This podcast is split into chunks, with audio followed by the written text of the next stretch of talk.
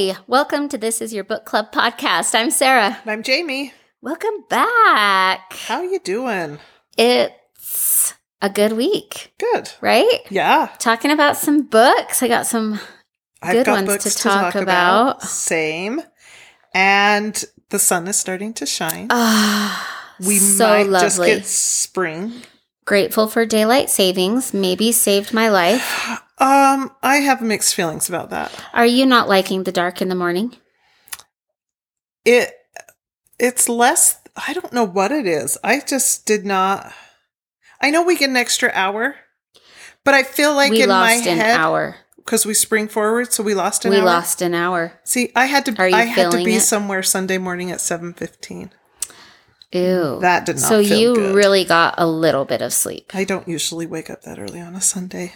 No. No, and my sleep's been crap lately. We'll just leave it there. So. What's the deal? I, just want to sleep through the night. Please. Please. If you have any suggestions, I'm desperate. I You're would love to sleep through the night. you can get to sleep. I fall asleep. It takes about an hour, but that's okay. That doesn't bother me. I can fall asleep and then about two hours later I'm awake. And then I can Bright eyed. Yep. Hi. Hi. Time. Ready for the world. Yep. Oh. And nothing's going on at that time. Nope. That's but I almost think in a way my body is craving that.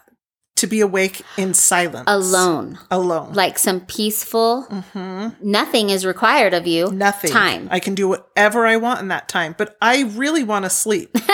Come on, body. but my body disagrees. They're like, this is such a beautiful time of day. Nobody is making noise. No. Nobody needs anything. They're like, check it out. Wake up. Check it out. Come check out what this is like. no, thank you. No, thank you. Shoot. I deny this. I'd like to deny that this is happening. I Oh. reject my brain telling me I should be awake. I have no tips actually. I'm sitting here going like, what You did sleep you do? well? I mean, not always. I'll be. I'll have like maybe a restless sleep, hmm but rarely am I like awake. Yeah. You know, I might wake up and then back Yeah. to sleep, and wake up and back to sleep for a short amount of time. Yeah. So that's hard. Well, I yeah. Anyway, I'd like to sleep someday. Send your tips uh, to Jamie, and we'll help her get to sleep. Thank you for this sleep podcast information. Right? You never know. But it gives me extra- the best idea. It gives me extra time to listen to books, That's true. and I do. So, You'll just pop your headphones in. uh huh, I do. And then I'll do Does it little, help you fall asleep? Um, no. No. Shoot. Headphones in, listening, playing a little game on my phone, and it takes about two hours, and then I'm ready to go to sleep. Do you get tired when you read? Like when you would read the book? Yes, that would be tiring. So I should probably try that. Just an idea. Because that puts me That's to a good sleep. Like if I read Yeah. at night, I like to read at night. I usually have a limit though because I get tired. Because your eyes get tired and it it's Just thought. quiet. It is quiet. So I'll try that and I'll get back with you. I would love to hear. Update Okay. me. Okay. But for here and today, do you have a fun fact for us, Jamie? I do. Sweet. Jojo Moyes. Um, I I don't I've read the book and so I'm trying to we've both read it now. We finished it. but we have not recorded yet our episode on it. So it's hard to separate out my brain from what I know of the book and just giving you some fun facts about JoJo. So yes. I'm going to try here to not intertwine the two. Um, there is an element of psychotherapy in the book. This is a question that was asked her in an interview. This is on the WashingtonPost.com and with one of the characters who is struggling with the death of a parent. And this comes out fairly soon in the book. Yes. Yep. And I won't say anything more about that. Um, but she, the question is like, that's the question, like, why did you feel like this was needed in the book? And it's not a main character, not main, main, but but an important an character. important character. Yeah. And she, her response was, I wanted you to think this guy needs to kick himself up the backside and get on with it. Yep. I felt that way. Is exactly. But you start to understand that his just showing up is the bravest thing. When my mom was dying, and so it talks in the last couple years, um, JoJo herself has gone through a divorce. Her mom is dying of blood cancer. Um, and she has experienced herself some severe depression and anxiety and um, really, really struggled around when she was writing this book, or she was going to take the year off. And this is the book that ended up coming from this time. Um, so she says, when my mom was dying and I was agonizing over not having done enough, someone said, it's an intolerable situation and you showed up every day and that's love. It completely reframed it. Um, so I love that. she wanted to add an aspect of that in. I love when she says, just showing up is the bravest thing. And it totally kind of my mindset on this character, because you do it. I get his wife's frustration. Yep. Oh, what a frustration it would be. Yep. But thinking, you know, he's showing up every day and that that might be all he can do is just surviving and showing up. Yeah. Um, and then she also says something about how she specifically wanted a character because she thinks it's important to talk about mental health Mhm. and especially share her story with her mental health because it kicked her in the butt. Um, but that she, not enough men talk about mental health. And so she was very specific in writing this as a male character That who is suffering needed. with some mental health Mhm. issues. Yeah. So, I loved it. Yeah. I I thought it was super honest. It felt very realistic. mhm. I my heart broke for all the people involved in that situation. Like it was just hard. yeah. It was Yeah. very hard.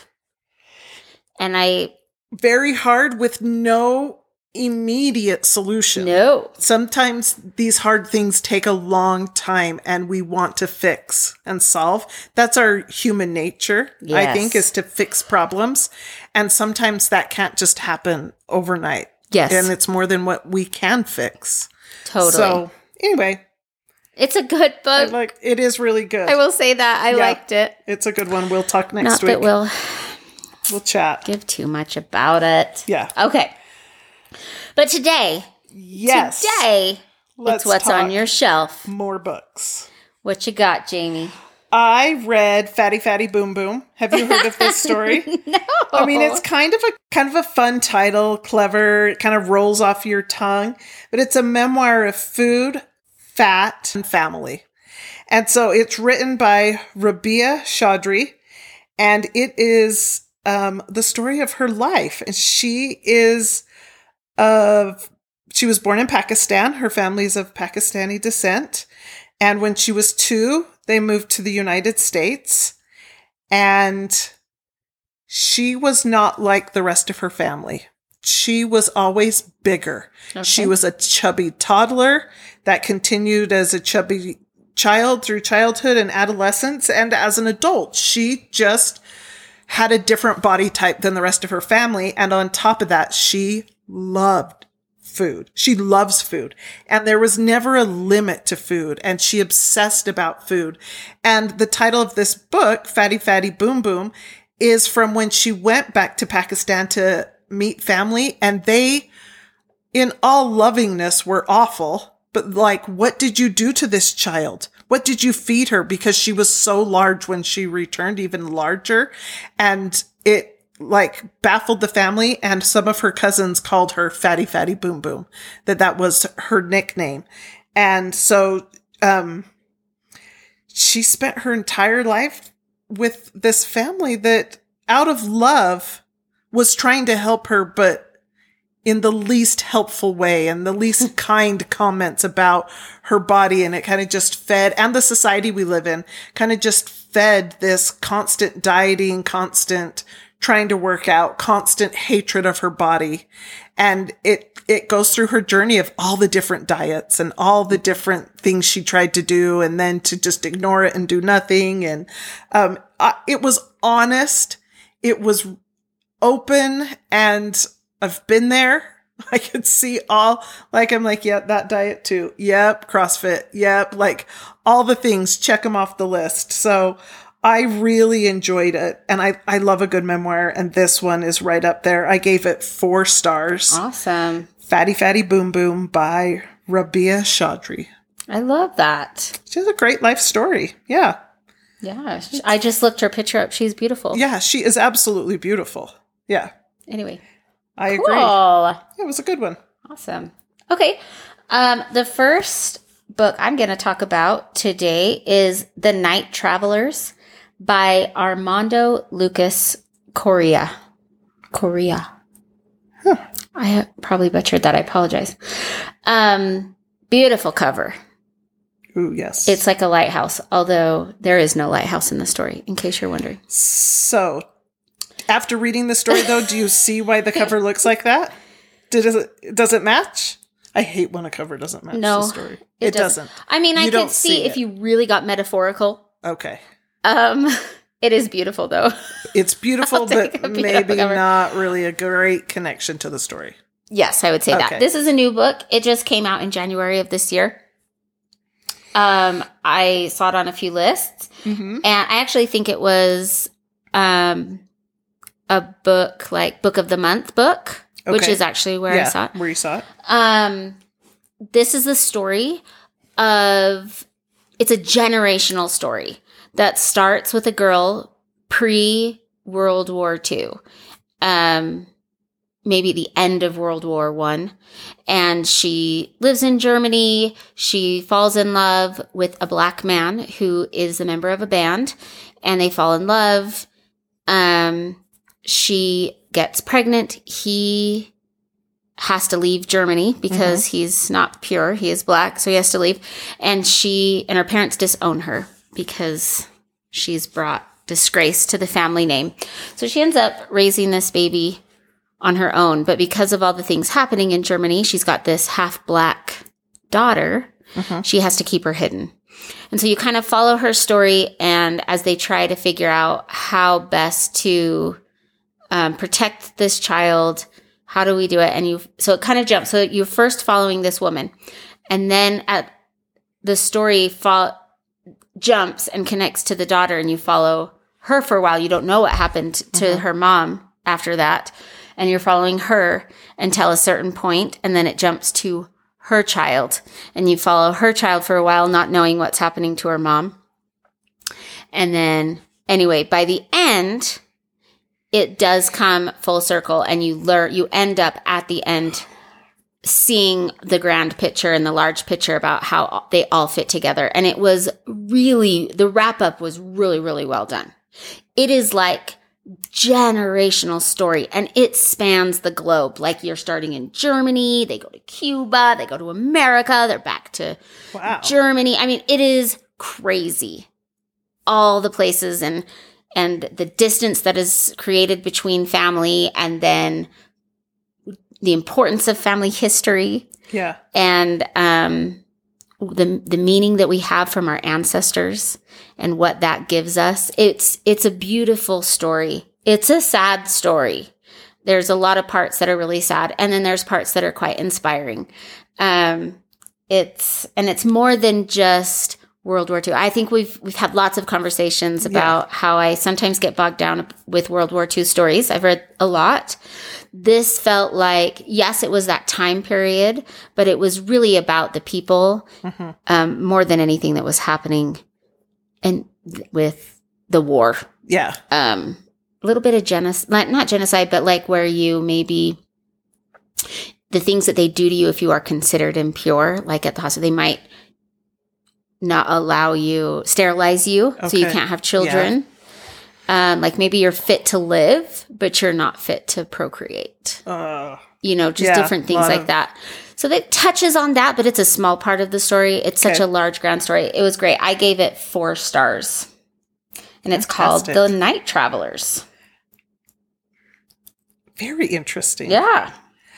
Okay, my next one would be uh, juvenile fiction.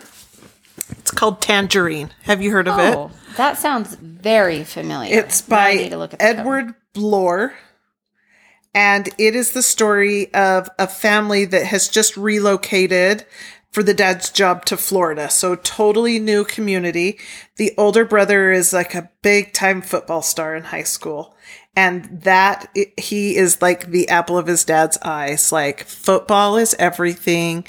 Him being the star football player, him getting scholarships and playing in college. Dad is completely wrapped up, doesn't miss a game. Okay. And then there's a younger brother. And the younger brother plays soccer. He does not play football. Um, he is not blind, but he can't see, is how they explain it. Oh. Like he can somewhat see. He plays soccer. He has these glasses, kind of like bug eye glasses. There's not a lot of peripheral vision, but he can see enough to, he goes to school, he reads, he plays soccer, you know, all the, it doesn't hold him back from things he wants to do. Okay. At this new school, though, he wants to play in the soccer team, and for reasons that come up, he is unable to, and all these things happen. This is like a, a new community that maybe wasn't well thought out when built. And so things are hap- things are not great and things are popping up like maybe we built over a foundation that we shouldn't have and you know lots of environmental things going on around them. So that's going on in the background. Now, is it very realistic? No. No, these this is like this many things happening to one community is a bit crazy, but I really liked um this younger brother that the story is about. His name's Paul. And he decides to go to the different school um so he could play soccer. Okay. And he's feeling like he is completely ignored by his family, which he is. His older brother's a total jerk. He is like your typical jock, picks on people, does things to other people, and he sees it, but his parents don't see that his brother could ever do anything wrong. Mm. And nor does he, does Paul feel like he'd ever be listened to if he pointed it out to his parents. So he doesn't say anything. And yet all these things are going on. And how much is he willing to take? I'm going to leave it there. Okay. I think if you read Restart, do you oh remember yes, the book Restart? I love that book. Gordon Korman. Is Yep. that who the author is on that one? Um, very similar.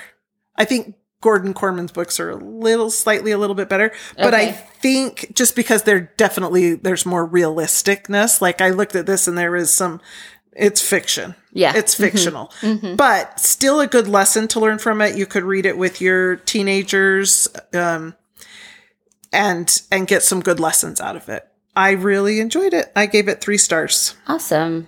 Tangerine, Tangerine. which is the town they live in. I want to live in Tangerine. No, it's kind of a fun name, huh? It's totally fun. It reminds me a name on this is totally off topic. Great. A name on my list for when I had my last baby was a girl was Uh-huh. Clementine. And why did you not use Is that? that the cutest? It's like a same love it. similar like well, have fruit. you read the book Clementine? no. Oh, Sarah, read it with Reese. You still have littles Yes. that would really, and you're like, I put it on in my car when we listened to it, mostly for Ava because she picked it out. It's kind of like a Junie B. Jones Yeah. early chapter book, so simple read. Yeah. Clementine is the funniest little girl. She her brother's name is not like a um, food item and that bothers her that she's named after a food item and he's not so throughout the book and there's a, it's a series there's a couple books she calls him like asparagus brussels sprout and it's just like when brussels sprout came in and blah blah like it just I is it so randomly put in it's the cutest Well, it kind of Series. feels right. yeah i like clementine See, I was talking about books. yeah you, you need to read clementine I love that. I'll have to. okay Okay. on But- to the next Um, the next book I'm going to talk about that I've recently read is called We Are the Light by Matthew Quick. This has another really pretty cover. hmm Um, it's like old town, like an old town's main, like Main street. Street in a, yeah, with their movie theater, The Majestic. of course. um, is on the cover. And this is the story of a man named Lucas.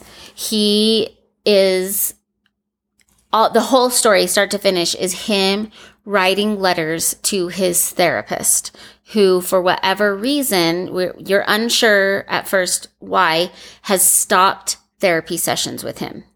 And that is he doesn't like that and he feels like it's important that they continue because they were doing important work.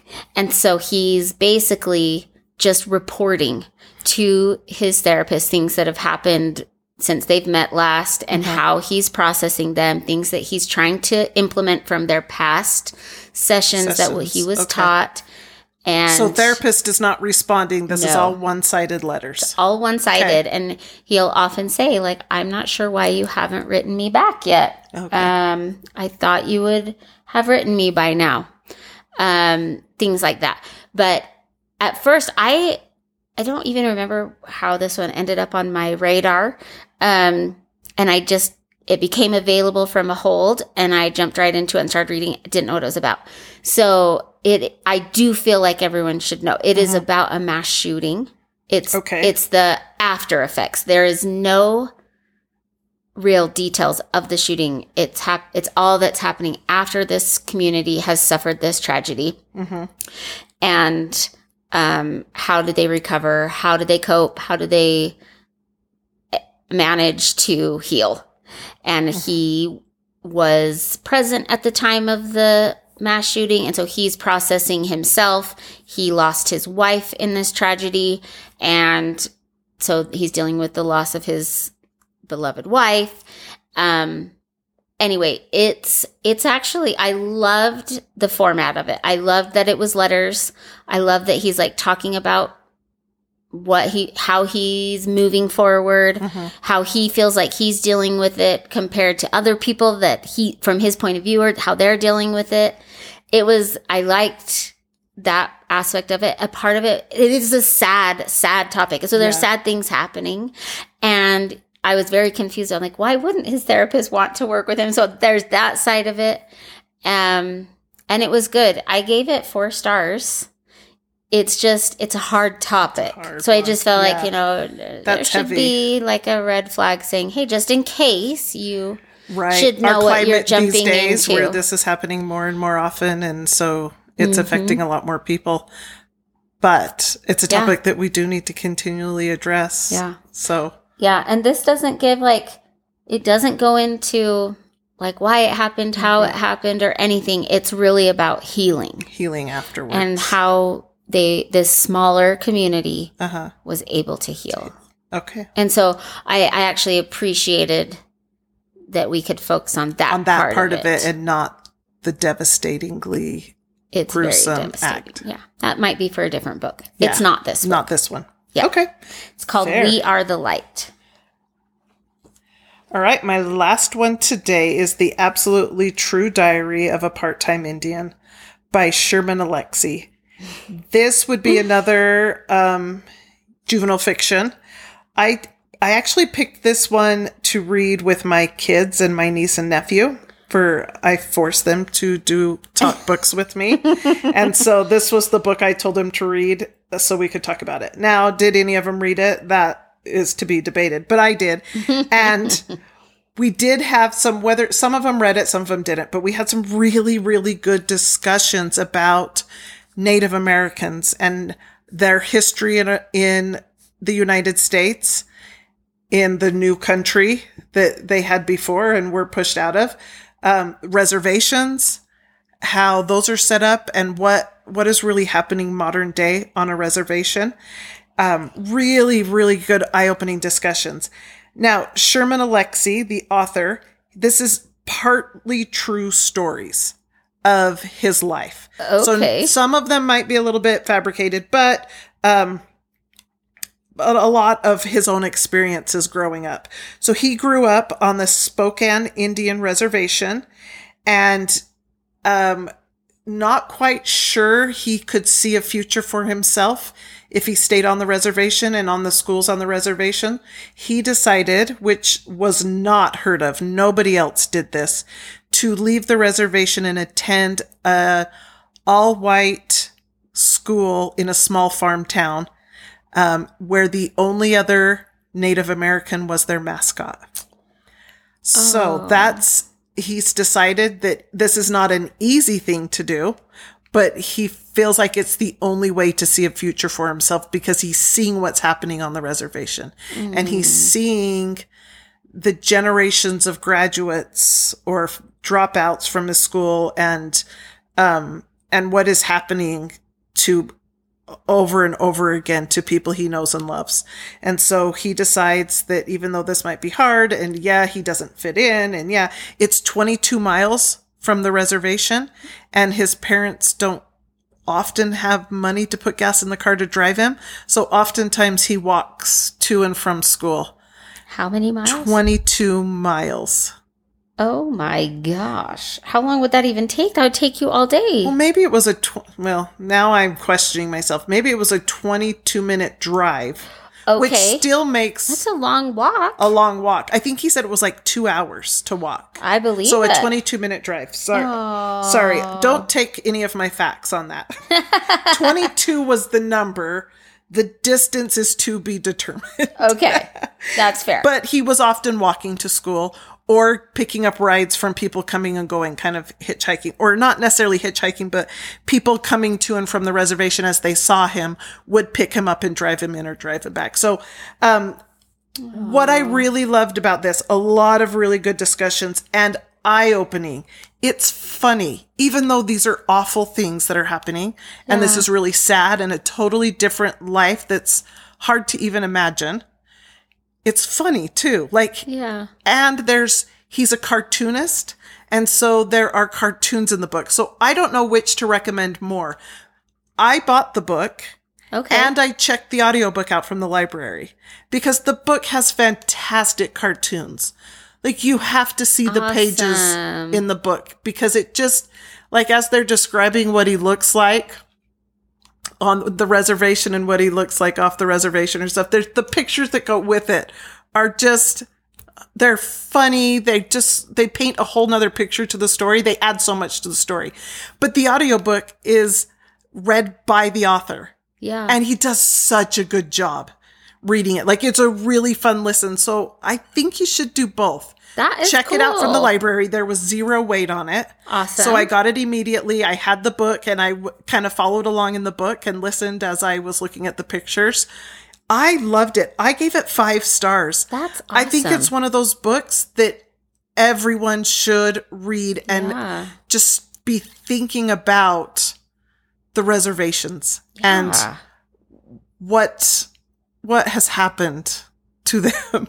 Right. and they need it there needs to be change. There needs to be change for these these kids that are growing up with this. Anyway i from a funny not too heavy point a very heavy subject the absolutely true diary of a part-time indian.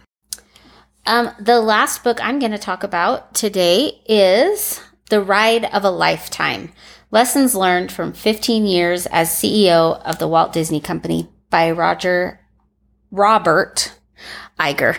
He is actually now, since he's written this, I think he's even back. Like he retired and then they brought him back. oh So I think he currently is still still writing there, oh Like- this acting CEO. ceo okay Um, this really is it's like it's a memoir of his career journey. Um, he talks about a little bit about like what his home life was like and what he came from. Um, but mostly it's like it seemed very average, talked about his parents having big dreams but unable to maybe reach them for one reason or another and how that did instill in him a drive. And he started at ABC as like a on soap operas doing behind the scenes stuff and he rose from there stayed with ABC his entire career. It was bought out by Disney, stayed with the company and he just talks about the lessons he learned from people that he interacted with, bosses, coworkers, all along the way as he became a higher up um, executive. He talks about interacting with creative people, different deals he made to with Pixar and Steve Jobs. I mean, some really Wow. cool stories in here. And it's I'm a Disney fan. I love Disney.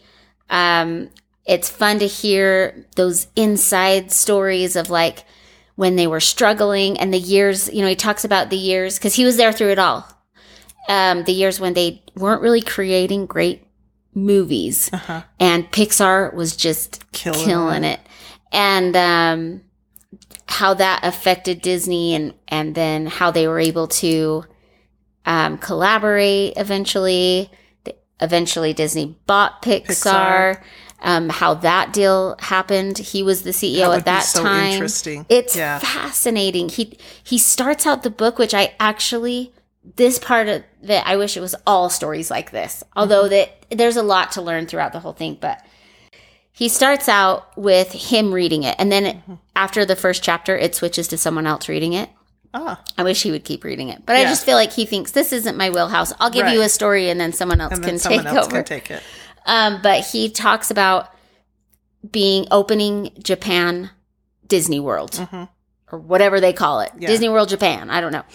And they all the time it's been like years in the making, picking the land, developing, creating relationships with government, all the things it mm-hmm. takes to be able to get to that point. And it's time. And they're they have all these executives and their families in town to go to the park for opening day. They have government officials coming to the park. He has been there for two weeks. He's like, I am running on adrenaline. I'm up 24 hours a day, making sure everything is ready to go, helping the here and there and giving my support and overseeing mm-hmm. progress. Then there's the shooting at the Orlando nightclub, very close to Walt Disney mm-hmm. World. And he gets the call and he knows that it, there's going, was there any employees there? It's his first question. Two of the, two of their employees died in that shooting. And he talks about feeling like he needed to be there, but he's over here doing this part of his job and how mm-hmm. devastating that was, but how grateful he was for the people that they had In house. They were wonderful and they did a great job. The next day was when an alligator got Oh the two year old.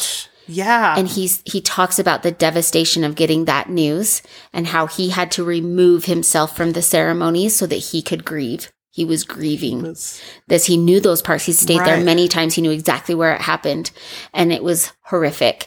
And he and he talks about the I don't real I didn't realize those two things were so close together in time. yes, Wow. all while they're opening this Oh, park on the yeah. other side of the world. And he talks about speaking with the family, which is Mm-hmm. normally something they would never advise you to do because of legal reasons. Right. But he had to. He's like, I felt so compelled. I had to speak to these parents.